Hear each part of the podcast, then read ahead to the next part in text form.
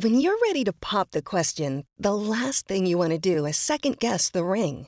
At Bluenile.com, you can design a one of a kind ring with the ease and convenience of shopping online. Choose your diamond and setting. When you find the one, you'll get it delivered right to your door.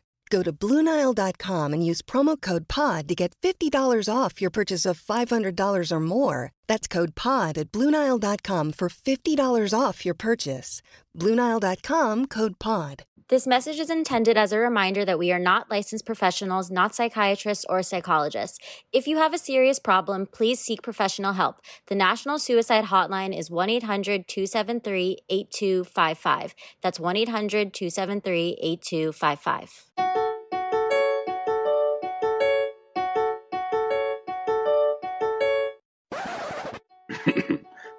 Mic check one, two. Mic check one, two. Hearing all these letters read aloud by damsels not in distress, host came to impress. Bitch, check your DMs. This is hot off the press. Hello. How are you? I'm good. Um, I'm excited because today we are going to tell you about some of our firsts because our guest today was inspired to start her podcast based on some of her firsts, which we'll let her talk to you about later. But um, we're going to talk about some of ours. So, Chloe, I want to hear about what your first kiss story was. Okay, it was actually kind of cute. Um, so this kid had moved to our hometown, like he was kind of like a military brat. And you have to get this name. His name was Beckett Bayer. Okay. I feel like that's a mouthful of a name. Um, yes if he's if he ever listens what's up beckett? You probably don't remember this. That was your first kiss. Um, and he was neighbors with one of my very good friends gabby. And i just remember like one day like we were all playing and it was like right up she lived right across the street from our elementary school. And i think she truth or dared us to go down in like the stairwell of the elementary school and kiss. And we did I don't remember anything about it. It was probably just a peck. I would assume we were elementary school. Yeah, yeah, we were in like fifth grade. Um, but it was kind of a cute story because I like I don't know it was like in like the little steps like going into the cafeteria of our elementary school and I was like oh I'll never forget that like it'll I'll always know it'll be there but then our elementary school got demolished to make it a church parking lot so yeah hmm. but yeah, I don't know. That was kind of cute and special, I guess. Oh. Okay, now I'm ready to hear about yours. Well, mine feels um like very telling of how I would be and my life would be. I was in seventh grade and we had just gone for a lovely walk. And we were now sitting on a bench when we had our first kiss. And we kissed. And then I told him that he was doing it wrong obviously I had no idea what was right, but um, however he was doing it, I just it seemed wrong. So Wait, had you done any research beforehand since you no, had never? It just didn't seem right. like, sorry, that's not good enough. It was really funny because it was like, mm, and then I was like, I don't think you're doing this right. well, that's that's nice. First kiss stories. Yeah. So uh, let's go talk to our guest today because I think she has some very interesting first to tell you all about today. All right, we're so excited to welcome Remy Kassimir to the podcast today. Thanks for joining us. Hi, guys. I'm so happy for being here. Remy is the How Come podcast host. We really love Island, seen on Netflix Explained, and a comedian. You were having like a virtual comedy club there for a little bit, right? Yeah, I I still have Remy's Comedy Club on Instagram. Um, it was like when everybody was really taking lockdown seriously.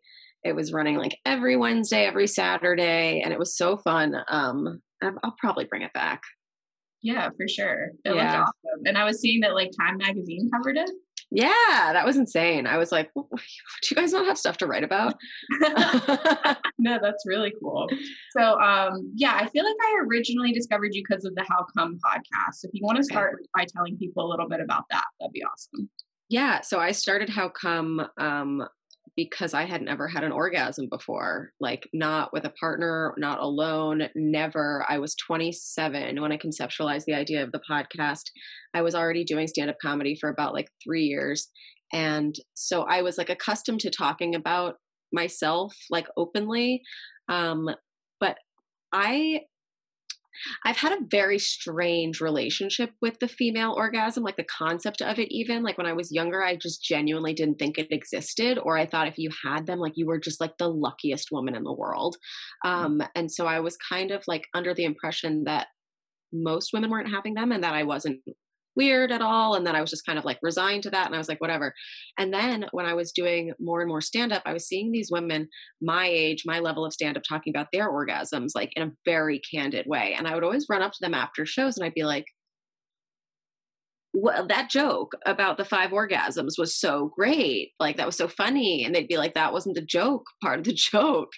And I'd be like, oh shit. Like, so you're really coming. And they're like, yeah, like, are you not? And then they'd usually like take pity on me or like try to like empathize and like give me these informal assignments that I should go home and like do. And sometimes I would like do them, but most of the time I would like give up in between because I was so sad and feeling so broken or just not approach the situation at all because I was like, this isn't gonna happen. Like it never has. I'm fucking 27. Like it must I must just be like broken, like physically or mentally or something. Like it I got to like a pretty dark place. And then I eventually like opened up to my younger sister and I was like, can you do this? Like, have you ever? And she was like, I have actually. And I was like, okay, so it's probably physically possible for me. And it might just be like a mental thing that I need to like push past. And like, maybe I'm just being lazy or something. I need like count- accountability. So I started the podcast as a way to like hold me accountable. I'd have guests come on. I still have guests come on every week and they tell me about their first time coming experience. But um, they would also have to give me an assignment, like a formal assignment that I had to do for the next week. Um, and yeah, I blew my load real early. Mm-hmm. Episode six, I did it. And now, obviously, the podcast is about so much more than that. It's about how like sex ties into like every aspect of our lives. And um, yeah, now we bring on other guests to talk about like their experiences and like whatever they're feeling like sexually weird about or like different. Like we're just here to be like, you're not alone, you know, because like I initially was feeling so alone. And when I came out with it, people were like, oh my God, me too. Like I've never had an orgasm. And now I'm very proud to say that what started as a very selfish project that I just wanted to come has become this thing that like 500 vulva owners around the world have had their first orgasm from following those assignments too. So I'm like, oh, this was this is very worth it. yeah, for sure. I'm Yeah. curious what the assignment was that made the difference. So interestingly enough, it was not an assignment from the podcast. Um, I had done assignments that week and they were insane. I had gone to a tantric massage, I had gone to a female masturbation class. Like I was like, oh, these are the things that are going to happen. Make it happen. They didn't. Um, but when I like came out, so to speak, as anorgasmic, um, all of my comedian friends were like, "Oh my god, we have to get Remy on the podcast! Like this is so weird and different."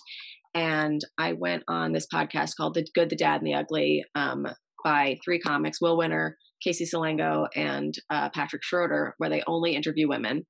And they were like, "Have you heard of this sex toy? Like our friend Rachel Sennott used it. She had never."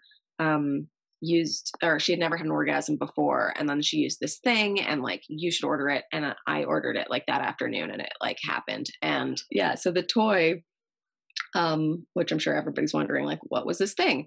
Um was an air pulse arouser or a clitoral stimulator that is not just a vibrator. It's not just something that goes, zzz. it is literally like some people will call them like clit vacuums. They should not be called that. But essentially, like that's what you're picturing is like a little tiny circle that you put over your clit and it like sucks it and it gives it like the best tiny blowjob you've ever had in your life. I call them orgasm dementors because they just like suck your soul out of your body. You're like, oh my God. Like it changed my whole life. And now like I recommend them to everybody and they're like pretty foolproof. No, they are. I have one. Yeah. it's like it's called like the womanizer or something, right? Which is Well, like so a- that was the first one that was recommended to me. And I don't really recommend that one anymore. Um it is the one that like made it happen, but they I mean, the similar technology is in other toys that are way more affordable. Mm-hmm. Um and like yeah, it was becoming tough for me to be like, hey, you're having like this massive issue that could change your life. Like, shell out $200. Like, no, there's ones that are like $45. Um, the girl's best friend from Sweet Vibrations, if you use promo code How Come, you can get even 15% off. It's fabulous. I love it. Um, no, I remember when I got mine. I think on the box it was like, like a limited warranty or like money back guarantee or whatever. And it was like, if you don't Mhm. come in 60 seconds, you get your money back. And I was like, Yeah. I was like, okay, let me see. And then it was like, because I usually have to like think about stuff, or like sometimes I watch porn or whatever. But then like I sat there for like 20 seconds, and I was like, okay, like I don't need my money back. like, It literally doesn't give you the option to not. yeah, right. Like that was the thing that like a lot of people are like, oh, like mentally it's so hard for me to like push past it. I'm like, me too, me too. Like this doesn't like the mental part is like taken out of it because your body is just like convulsing. yeah, like, I like squirted the first time that's like, amazing. everywhere. And then I started crying. Like it was just so much liquid. Like it was like not cute. But it was body. fun. Yeah. that's amazing. you were able to make it happen on your own. Did it help you to have start being able to with other people? Oh my God, 100%. So I've had a boyfriend the entire time I've been running this podcast. And a lot of people's first question will be like, oh my God, how did he feel about it? Like, he must feel so bad at sex because you have, you know what I mean? And like, I would always explain, like, no, because he understands that like we've only been dating at like, what, two years at that point, And like, I had lived with myself for 26 years before I met him. And so it was really about like getting to know me first and like unlocking that within yourself. And then, yes, you can open it up to like somebody else. So, like, my first time was like alone. Like, I wanted to be alone. I wanted to see like the sounds I would make, how my body would react. Like, I was so nervous about all those things and doing them in front of another person, like, even somebody who loves me, because like, like I used to think in like eighth grade, I would be like, what if I come and it sounds like, ah, you know, and like, like just these like scary things were like, what if I come and I shit? Like, what, like, what if I'm just like fucking disgusting when it happens? And so, yeah, I think it was best to do it alone and then like really be like, I, I like this and I'm ready to show this to somebody else. And also like, I know the moves that I like and I figure that out alone. And like, sometimes when you're with another person, specifically a guy, if it's like a, a guy girl relationship, we have this like thing in our heads that like, I don't know where it came from, but it was like that guys are going to be the ones who are good at sex. They're just going to do a bunch of stuff to you and like you're going to figure it out. And then like oftentimes they think that that's their job to like come in and do stuff to you. And like in the beginning, like my boyfriend would come in and try to like move the toy around and I'd be like, honey, stop. Like you're just here to hug me at this point. Like you don't know how to work the equipment.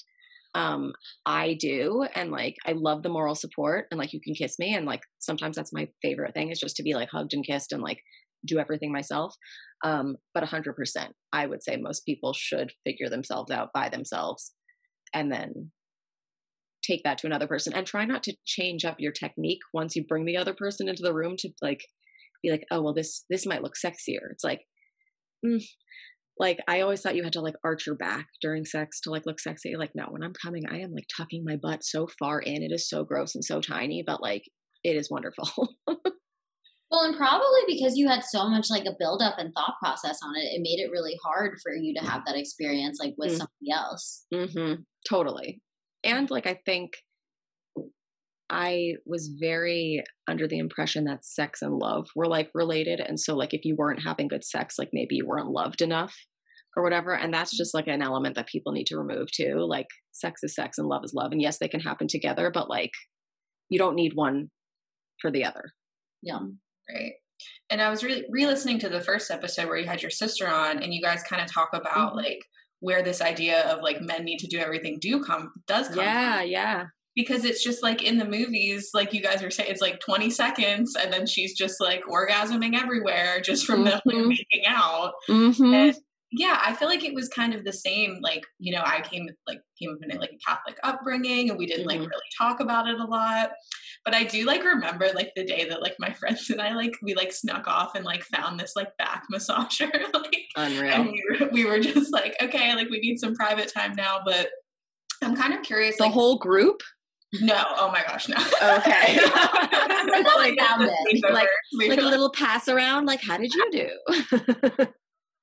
No, it was me and my one friend. We were kind of bad, but um, we That's didn't so do it together. We always were just like, I need the room now. yeah. Um, but no, I'm kind of like curious of how you translated like the toy into like with your partner because like you were saying, it was kind of like a gradual thing, and then like did you feel kind of uncomfortable doing that at first or like what was that process kind of like I didn't. Like Love that it. was that's something that like yeah, people are like how do you get over that hump? It like never was shameful to me because I was so proud of myself. And I Mhm. had already I'd already been so ashamed of myself as this like broken thing that like anything that I was like, "Oh yeah, these are my crutches. I walk around with these and I fucking love them."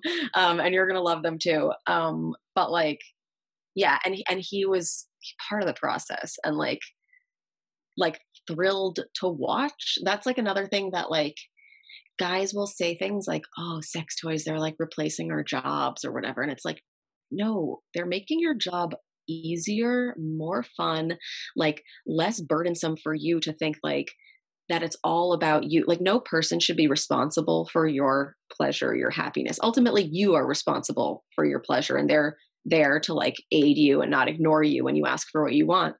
Um so he like he loves it. And like the orgasms that you have like as you know like from those are just like different than any other toy. They're different from manu- manual stimulation. Like to be able to witness one of those as like a partner is like really fun. And so like he always made me feel that way about it. Never like oh it's replacing me. It was always like oh this is amazing i'm so happy for you. Like let's go. Yeah. Yeah. So the toys are always present then. Yeah. Yeah. I'm like, I don't like to say I'm a lazy masturbator, but like, I'm not the most active person in in life. I don't run. I don't cook. You know, like I don't wash dishes by hand. I put them in a dishwasher. So I like to use toys rather. I I have done it like at the request of the listeners. They really wanted me to do it manually once, so I did. Um, it took a very long time, and I don't have time for that. Yeah. No, because I was gonna ask. I actually feel like I I don't know that I've ever gotten off from like the act of sex. Like I feel like I always need like some Yeah, I don't- support. I don't like and but I know some of my friends do and like different things work for different people. But I said my one friend was like, what did she say she does? She stacks up pillows and she was like, I just put my like butt up Mm. really high in the air and then like them going in deeper helps her. So you're saying from like vaginal sex you haven't? Yeah, I don't. Yeah, yeah. But yeah. that's as you know not super common. Only eight to twenty five percent of women can or vulva owners can come from just vaginal stimulation alone. Mm. Um, and what we learned is that that's like because of the structure of the clitoris, like we just think of it as this like tiny little knob, a little bump at the front of your mons or whatever, but like actually it goes four inches back into your body and then it straddles the vaginal opening and it just sits there like a little cowboy. And some people's cowboys' legs are very close to the vaginal opening and some of them sit further out. Mm-hmm. And so those 8 to 25% of women who are having quote unquote vaginal orgasms, it's not the vagina that's having the orgasm. It's the clitoris that's sitting so close to it that it's the penis is rubbing it from the inside. And so that can happen in the other percentage of us, but what we need is for the external clit to be stimulated, and then those legs will usually expand, and then that little chunky leg will touch all of a sudden, and like it makes it easier. Um, but I don't think it's fair for most vulva owners to expect penis vagina or dildo vagina coming. Mhm. It's not gonna. I mean, it's not not gonna. But like, yeah, I used to read those Cosmo articles that were about like finding your G spot. Like I tried really hard, but it's going to be a different spot in every person because of how your clit is constructed. Mhm. I don't remember who said it, but somebody was like, "Everyone is a snowflake. Like you just have to like, figure out like your construction."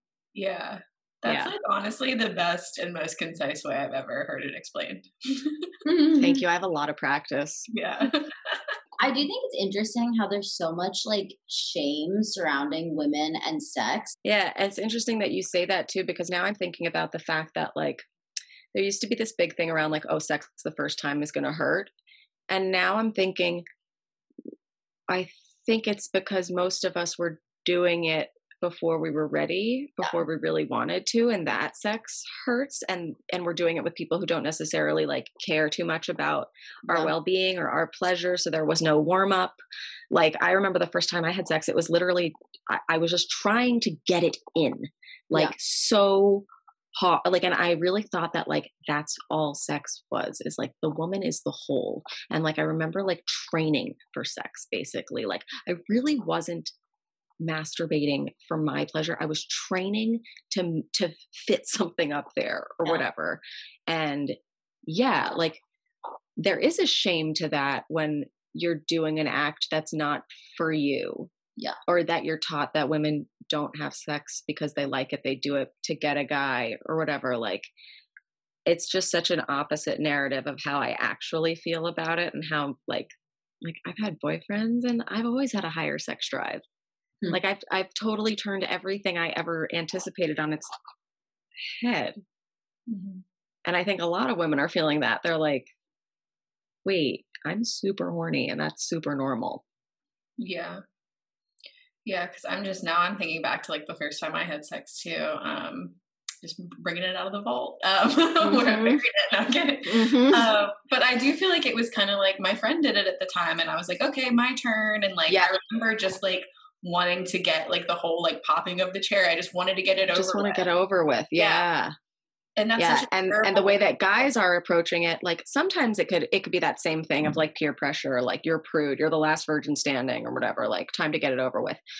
But the end goal is an orgasm. Mhm. like you do get taught about men's orgasms in health class and you don't really get taught about women's orgasms and like i just remember like we even learned about like blue balls and like this immense guilt that women should have if like you you riled him up and then didn't finish him off or whatever and like no one talks about blue clit. Like uh, first of all neither of them exist. Like finish yourself off. Right, no, exactly. nobody nobody has to do that for you. Go in the bathroom. Like i'm sure she doesn't mind. Um but yeah i felt i feel very slighted by how we grew up. Yeah. It's funny because I went to a Quaker school and um, in new york in Pennsylvania. oh, okay i was going to be like i know where you went to school um, but we were taught that actually like our sex educator is like has given TED talks about sex and everything because Mhm.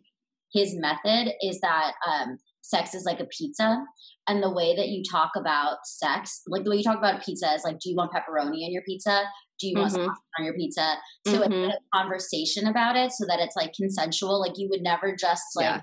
order a pizza with peppers for somebody without asking if they liked peppers you know yeah yeah and yeah I yeah felt like that was a really healthy way of doing it that I wish like more people could have had. That yeah it was like a consensual conversation that needed to happen um, before doing it. And that's like I remember you and your sister were saying like, oh, you know, like just speaking of it, like genetically, like guys should come because that's like what it takes to like conceive a child, like to make a baby yeah Yeah, and but then I was like, but we have to hold them for nine months and we have to do all that. So like we should at least be enjoying it a little bit. We have to put in like ten times more work after that. dude like we have some women who have like we've spoken to or who have called in or like written us letters or you know dms where they're like i had children before i had orgasms and i'm like that is a fucked up life. Yeah. like that's not fair. Of course women were going crazy back in the old days because they had no jobs no money no orgasms. They just had to carry kids around and be like like nobody teaches you either how much of a stress release and how medically important orgasms are mm-hmm. to vulva owners. Like you you you know that guys have to release them because like it's great for serotonin it's great for your like your mental health or whatever but like it's the same for us you know like i feel differently on days that i can release. It's, it's a release it's like crying you know? Like you wouldn't be like i mean i guess they do say men shouldn't cry but like we're over that now like everybody's entitled to all of their releases No, for sure. I think with me too, like that extra layer of like the Catholic guilt like factors into it a little bit too of like, oh, you shouldn't even be doing this. But, somebody's um, watching me yeah, too exactly. I grew up Jewish, totally not religious, and I used to be like, "Is there someone here?" Like, in the closet, like yeah, yeah. and now I'm like, "If there is, enjoy." Right, exactly. So speaking of like not doing it with people that are special, it seems like you do have someone special in your life. So can you tell us a little bit about the story of how you met your boyfriend and how that came to be? Oh my god, it's the worst story ever. No, I'm just kidding. It's it's it's a long story. Um, but we basically met through comedy. He's a stand-up comic as well. Um, we met at one of his shows. Uh, he offered to smoke me out. I said yes. It was like instant love on my end, not so much on his. Um, we had very casual sex for about a year because I was basically just like mooning over him and like following him around and shit. And he also thought I was hot and he liked having sex with me and he thought I was a good hang. Um, but he was not looking for a relationship at the time. He was like, he had just gotten out of like a, a really like well actually no he'd gotten out of like a rebound from a serious one but like basically like this was his time to like sow his oats. He really wasn't looking for a serious something. And i wasn't either but i just like was obsessed with him and i was like i'm gonna make this happen. And um yeah it wasn't a great first year for my mental health because he wasn't reciprocating the feelings. Um but I also wasn't very open about the feelings. Like I was playing this like very like cat and mouse, like trying to seem too cool and like whatever. I think like at some point he started dating somebody else, like one of the other girls he was hooking up with because she simply asked. Mm. Like she was like, I'd like to be exclusive. And he was like, okay. And he was like, Remy, we can't hook up anymore. I'm exclusive with this one now. And I was like, what a shame. And um they broke up like quickly and then he came back and I was like, huzzah. Um, and then we got pregnant. Um, and that was crazy because I I told him and I didn't get the response that I wanted. I didn't get this like oh hug like i would have expected like a hug and like are you okay and like now i'm dating you no um but it was just kind of like ugh, like, okay, well, we need to take care of this. And like very like matter of fact and not really like nice to me as a person, I thought. And then my sister got involved again because her and I were out for her birthday and like we're so drunk. It was like four in the morning or something. And I was like, Do you want to go to after hours at the place that he's at and like meet him? And she was like, Do I? Like, I'm going to give this guy a piece of my mind. And I was like, Charlotte, this is Ben. Ben, this is Charlotte. And she like went in. She was like, You are a piece of shit.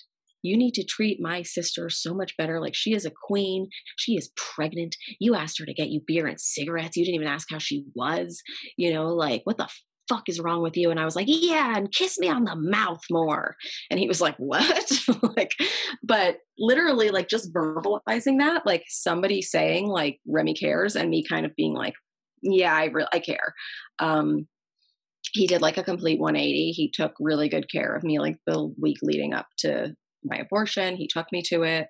Um, and then we like really didn't separate after that.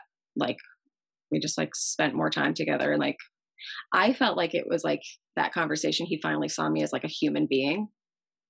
Um and yeah, now we've been together for like five years and I live with his parents. but wow. it's funny that you just needed to like verbalize it and he was yeah. like, Oh, okay. yeah. And like I I've even said to him or like in the beginning of our relationship, I was like, Oh, like I'm clearly like the second choice because you started dating that other girl or whatever. And he's like, dude, she asked. Like, you never said. Like, you had a full, like, I also had other people I was hooking up with at the time because, like, A, I wanted to, and B, like, we weren't exclusive. Mm-hmm. But, like, he was like, I just, I didn't know. Like, I thought we were all having a good time. Lauren, you kind of touched on, like, your boyfriend at first didn't really want something serious, right? Oh yeah, I've also been with my boyfriend for five years. But uh, the first year of us dating, I really had to convince him to date me because mm-hmm. um, he, I think, sort of similar to your boyfriend, was like sowing his wild oats. He had a really awful relationship, like leading up to it. Mine um, too. Yeah, and I think he was kind of scarred from that. Um, and he was a senior in college when we met, so yeah, he just needed to like have fun and do his own thing.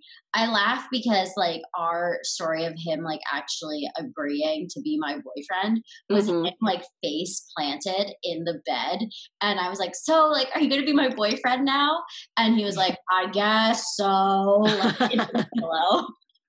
See, mine was cry like that wasn't the are you my boyfriend conversation that was like okay now you're dating remy but like not boyfriend the boyfriend conversation we were like in bed and I started crying about something because like he had hurt my feelings or so, and then he was like, I'm sorry, I'm sorry. And I was like, and can you also like call me your girlfriend? And he was like, I do. And I was like, oh, okay.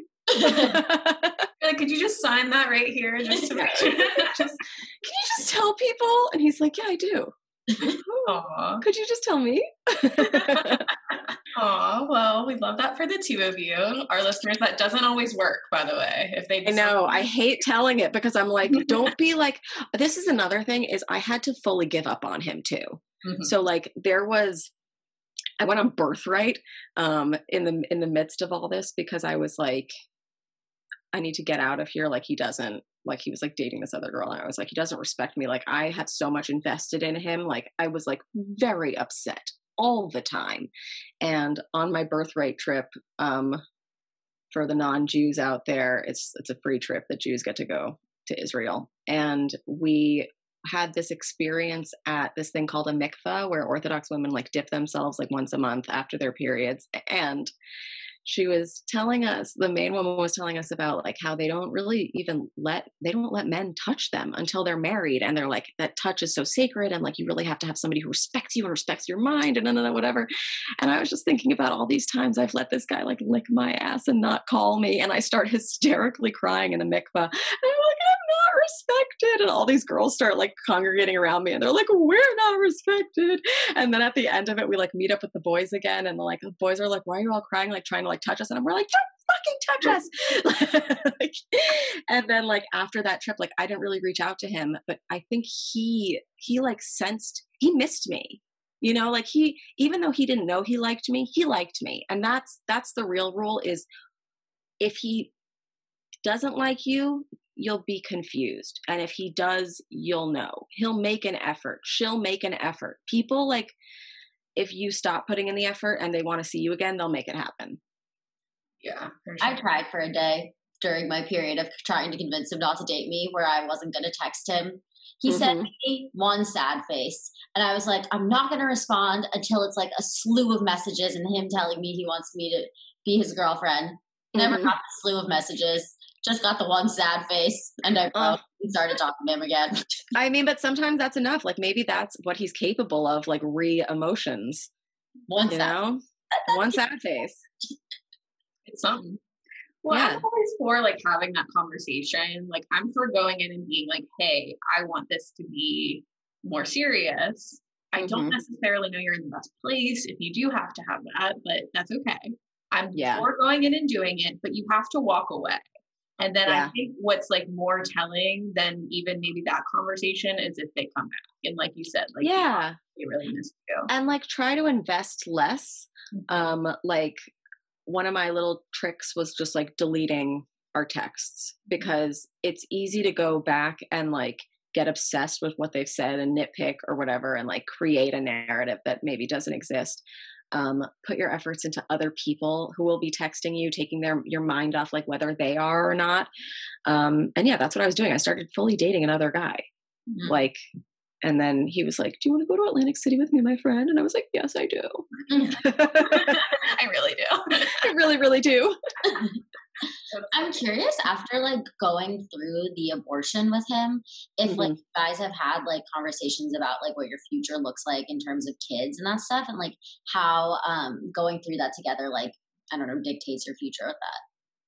yeah uh, we've talked about kids because like i love babies like and he knows that and like um that doesn't necessarily mean i want to have one anytime soon i think i have like a lot of work i need to do um in my career in my like like my mental health still and also like how i handle conflict and how i handle frustration because like my priority if I were a parent would be to be a great parent. Um, and his too. And like, yeah, we're, we both say that if we were going to have one, it would be like when we're ready. And like, neither of us feel that we are yet. Um, haven't had the freezing eggs conversation, but like, I'm 31 at this point. I, I think in two years at 33, like if we are still feeling like it's like 10 years out, like I'll probably freeze them Mm-hmm. or adopt because there's so many kids that are just like out there that already exist that like need our care. Mhm. Like Yeah. you can already see how cute they are. Yeah. But I love that you guys went through that and it like made you stronger too. Like, I just think that's a really cool story. It was really not, it really felt like so sweet that he came with me at eight in the morning eh, because like for comedians, like when we were working at least, like you didn't wake up until three. And like I messaged him and I was like, I need you to come with me. And he was like, for sure, whatever you need. And it was it was just like very like he was able to support me as a friend 1st mm-hmm. And that's what we've been able to build on. For sure. It's really important. Mm-hmm. Well, I was going to say, it sounds like you guys are good communicators, but someone that's having a hard time communicating with their partner is our letter writer today. So it says, Dear damsels, ever since I can remember, I've had trouble orgasming. My partners always seem to get there just fine, but I rarely ever do, at least from traditional sex. The only thing that ever gets me there is using a vibrator during my personal time, and I worry that I've cursed myself by relying on it too much. Not to mention, all of this has me so up in my head during the deed that the overthinking alone is enough to kill anyone's mood. I mentioned this issue to the guy I'm currently sleeping with and asked if he'd be willing to incorporate a vibrator into the bedroom. He seemed hesitant but agreed. I haven't had the courage to pull it out yet. His hesitancy just made things awkward, in my opinion. Mm. I mean, hmm. it was already an awkward ask for me, so for him to not be on board just makes me feel even more tense. What do I do? Sincerely, stuck in my head okay, stuck in your head. You sound like me three years ago. It's okay. We've gone through this. It's fine. You're fine. All the things you're feeling are so fucking normal. And I'm so proud of you for even like bringing it up to him. That is like the first step. Like, high five. Good job.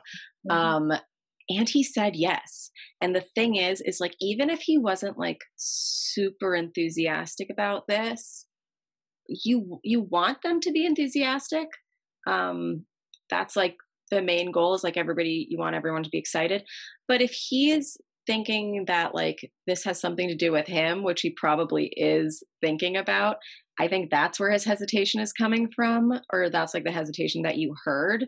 Um but like i said with these things he's going to have a great time watching it. He's going to have um he's going to love the fact that you can get off.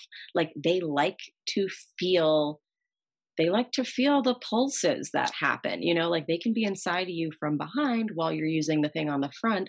That's a great position for all, really sturdy for you, so you can get it on there. Um, and like, yeah, you already you you did the first step. Um, and when you said that you were having trouble orgasming, I was thinking that we were starting from like ground zero. Like no, you can do it alone. You know how your equipment works. And what I always say to like the how come listeners who are like, it's really tough for me to incorporate this with my boyfriend, or it's tough for me to like open up to them and tell them that like I haven't done this with another person explain that it's all about you. This is something that I've been working on. I do this alone. Yeah, it's not happened with another person, but that has nothing to do with you. Like, and I would like to bring you into this with me. And I think it'll be really hot if I can just do this thing, like, while, you know, like make it hot. Um, and also just like try not to stress over the fact that you're a weirdo because you're not. Mm-mm. No, there's so many. Listen to how come there's where there's so many like you. It really is so true what she said about men, how they're just always fine. They just never have a problem. Mm-hmm. They really I mean, like the stats are something like for women and women having sex, it's like 80% getting off rate. For men and men, it's like 90%. And then for men and women, it's like 90% and 60%. So yeah, it mm-hmm. of course it's gonna be easy for him. Like there are men that have issues, obviously, but like, yeah, in the grand scheme of things, it is easier to just stick a dick down a hallway a few times. Um, but you also probably know how to get off fairly easily for yourself. It sounds like. Mm-hmm. And and I like that she said the traditional way, and I want to put that traditional in quotes because like we get taught that the traditional way is the only way that it's just like insertion. It's not. Sex is so many other things. Like i i count masturbation as self sex like that is sex you know? Like anything that gets you off is valid. Asking for back tickles is valid. Even if that's something you never saw in a porn if that's something you like if you literally just want to be like i like it when you caress the side of my boob you know? Like whatever you want is sexy and valid and if it helps you get there it's fabulous. Yeah. How many male like listeners do you have, or A considerable amount. really? Yeah, I actually, so I have friends that have a podcast that's like specifically targeted to, to girls. And I used to get jealous because I would be like, oh, they can just like say, like, hey, girls, hey, no, no. I can't say that because we have so many male listeners too. Like, so many companions that either came in because they're dating a woman or they want to learn more about women. Or, like I said, our the orgasm was only my orgasm was only up to episode 6 so like we've really explored like penis owners problems too whether that's ed whether that's premature ejaculation um, whether it's a guy who was a virgin until he was 40 and felt weird about that like we have a lot of yeah people coming in with their respective stories and lives Yeah. That's good that they're listening though, because that tells me that like they want to learn more and like maybe want Oh to my learn God. more about their partners. Because like you said, it's good that she had the courage to tell him. It's good that like yes, he was hesitant but receptive. yeah and c- communication takes a really long time like i'm even proud of myself for a conversation that i had with ben this morning you Mhm. know and like we've been together for five years and we're still working on talking Yeah. and it gets better and easier and like yeah it's just a process that you have to start. And there are guys who i've heard about and that people have written to me about that like you'll say i'd like to bring a toy in and they'll say flat out no. Hmm you know like that's that at least you didn't start there. Like at least he was like okay. You know like he, that shows that he's not threatened which is good. Yeah, absolutely. Well, do you feel like there's any hope for those guys that are just like flat out no, or is it just kind of like, all right, move on and find someone? yeah no they just have to they have a lot of unlearning to do Yeah. um and a lot of us do like we've we've been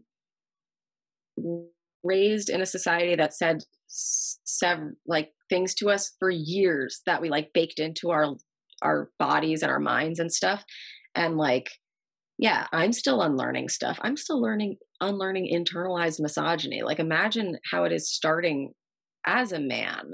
Um like toxic masculinity doesn't just hurt women it hurts men who like otherwise would not be toxic.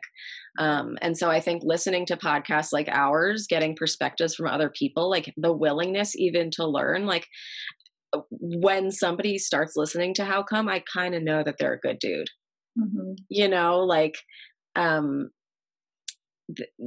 some of our listeners like have given books to guys that are like oh this is how to like eat out better and like some the guys who like say flat out no like maybe we don't want to spend the time fixing them right now like maybe they need to go out and fix themselves for a little for sure. Didn't you just post that one meme today about DJ Khaled? Was that you that posted? oh my god that was not today that was a while ago but um yeah remember when he was like ooh i i never eat pussy. And then a bunch of guys were like yes. And then women kept dating those guys. And i was like what's ha- what? Like imagine if a female rapper was like yeah i don't give blowjobs. And girls were like yes. Like what? Right. I think we we've been brought up to think that like the man is the prize at the end of the day. It's like what you're trying to do is like reel him in and like he's going to complete your life. And like the way I used to think about things, and especially like sexuality, is I was like, I need to make myself somebody that men are attracted to. And once I mold myself to be that, then they will come. Mm-hmm. And now it's like, no, I need to make myself somebody that I am attracted to, somebody that I love every day, somebody that I think is fantastic. And then the person that comes already likes me. Like I was genuinely terrified of marriage because what you heard was like, you trap a man, you don't let him know how gross you are, you never shit in front of him. Like, I'm like, you're telling me the the closest person in your life you have to lie to all the time like hell no we are farting up a storm. We are having the best time. Like i don't want to be with somebody who doesn't know me. I want to be with somebody who knows me and is obsessed with it. And mm-hmm. also that's what you want. Like what if you have a medical problem? I have IBS. So- yeah. My friend joey i just had on how come and he's got a new girlfriend and he's got ibs and i'm like when did you guys start talking about it? He's like early like we had to Yeah. like, it's part of me No, that's how I feel. I always felt like if people couldn't handle that part of me, that like then you weren't understanding me fully. because like it my my problems like feel like they are part of me. Or like if you're a type of person that's like girls aren't supposed to burp or fart, I'm like, then you don't see them as humans. Yeah. Women are human beings. Like they're not just there to look at and to make kids. And the world's the sex is better when women see themselves as humans. You know, like they ask for weirder shit. You'll have mm. better sex with women if you treat them like humans, is what I'm saying. No, it's so true. I will say those fiber, Lauren introduced me to all these fiber products, Mm-hmm. and I'm by myself in quarantine, so I'm fine. And I've been like, but they have been making me smell like I don't even enjoy the smell of my own so I'm like, if you're eating them around Brian, he must really love you. Uh, It's true he does. and Uh, you know, like yeah. I had somebody I dated for like two and a half years. I never was like clear on like whether he liked me or not. Like now I'm like, he, I, he, he loves me. Yeah, for sure. It's like you said, I think it all goes back to if they like you, you'll know. If not, you'll be confused. I love that advice. And the same goes for orgasms. If you are thinking to yourself, I don't think I've ever had an orgasm. If you had one, you'd know. Yeah. I know it's annoying to hear. If you, you know, I had my ex that I, we did try to work on it. I was like I don't know, 22 or something. Um, I'd be like, oh yeah, I'd really want to have an orgasm. We worked on it a little bit. And he started looking things up, being like, oh, on Google it says that, you know, maybe you're just having them and you're not feeling them or whatever. Like, you know, if you get a rash on your chest, then maybe you had one and you just didn't know. No, no. If you had one, you will know. Don't let anybody try to convince you otherwise. Yeah. I love he's trying to research away his inability to to do No, that. no, no, no, no. You have a rash. You came. I'm like, no, I'm allergic to you. Sure sign. Yeah. Yeah. Well, Remy, you've been so awesome. Tell people where they can find you. Thank you guys so much for having me. Um, you guys can find me on the internet. Um, I'm on Instagram, Twitter, TikTok at Remy Kassimir. Um, the podcast is How Come, spelled the inappropriate way uh, that young boys would spell it. Um, it's on all of the podcast players. If you want to follow us, we do a lot of like polls uh, throughout the week um, at How Come Podcast on Instagram. Um, and there's also a TikTok. And I have a whole other podcast. If sex, oh, well, it's still sexy. But if you're more into reality TV and you are lonely, especially during this time inside, and you need a new show to binge watch, come over to We Really Love Island, uh, where we watch the British reality show phenomenon Love Island, and we recap the episodes and we teach you British slang. It's a real fun time. My boyfriend loves that show. He's about to be your biggest fan. It's the most one, it like the most interesting anthropological experiment I've ever seen, and the I hottest people. it. But like you said, the kids on TikTok are going crazy for it. So Oh, it's all on Hulu, on Hulu. like- okay. but only start when like you have free time because it's crack. You're You'll gonna get sucked in. Okay. All right, Remy. Well, thank you so much. This has been great. Thank you for um, letting me come on your show. We have big news, everybody. I'm setting Chloe up with an anesthesiologist. We're gonna talk about it. Oh my gosh. We don't have to, but I highly doubt he listens to this podcast. No, but I okay, yeah. I was going over this with my neighbor last night, and I had mentioned to her that you had mentioned about the anesthesiologist, and she was like, "Ask her, ask her right now." And I was like, "I don't know. I always, I never want people to feel like weird or obligated or anything like that." But you've kind of been pushing for this for a while. I don't now. feel weird at all. I don't think it's like in the least bit weird. I always have this thing of like, what if it doesn't work out? Like, then is it? and it doesn't work out. You're very two separate entities of my life that will never cross. Okay. Well, yes, Lauren's setting me up with an anesthesiologist.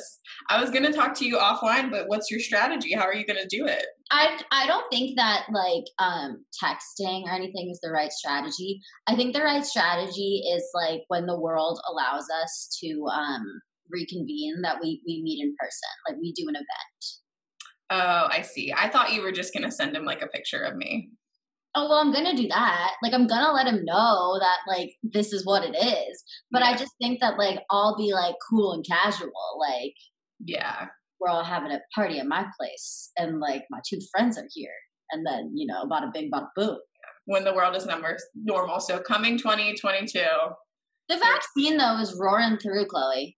I don't know what you've been reading, but I read a Washington Post article that you could put yourself in line for the vaccine, and I was like seven hundred thousand something in line oh. for it. yeah, but they're they're making moves. They're I don't know. Joey B's about to take over, baby, and he's about to make some waves, which we're excited about. Um, write us your damn letters. Write us the letters. Do all those good things, and it's going down in the DMs. Bye. Thank you for listening to Bleav. You can show support to your host by subscribing to the show and giving us a five star rating on your preferred platform. Check us out at Bleav.com and search for B L E A V on YouTube.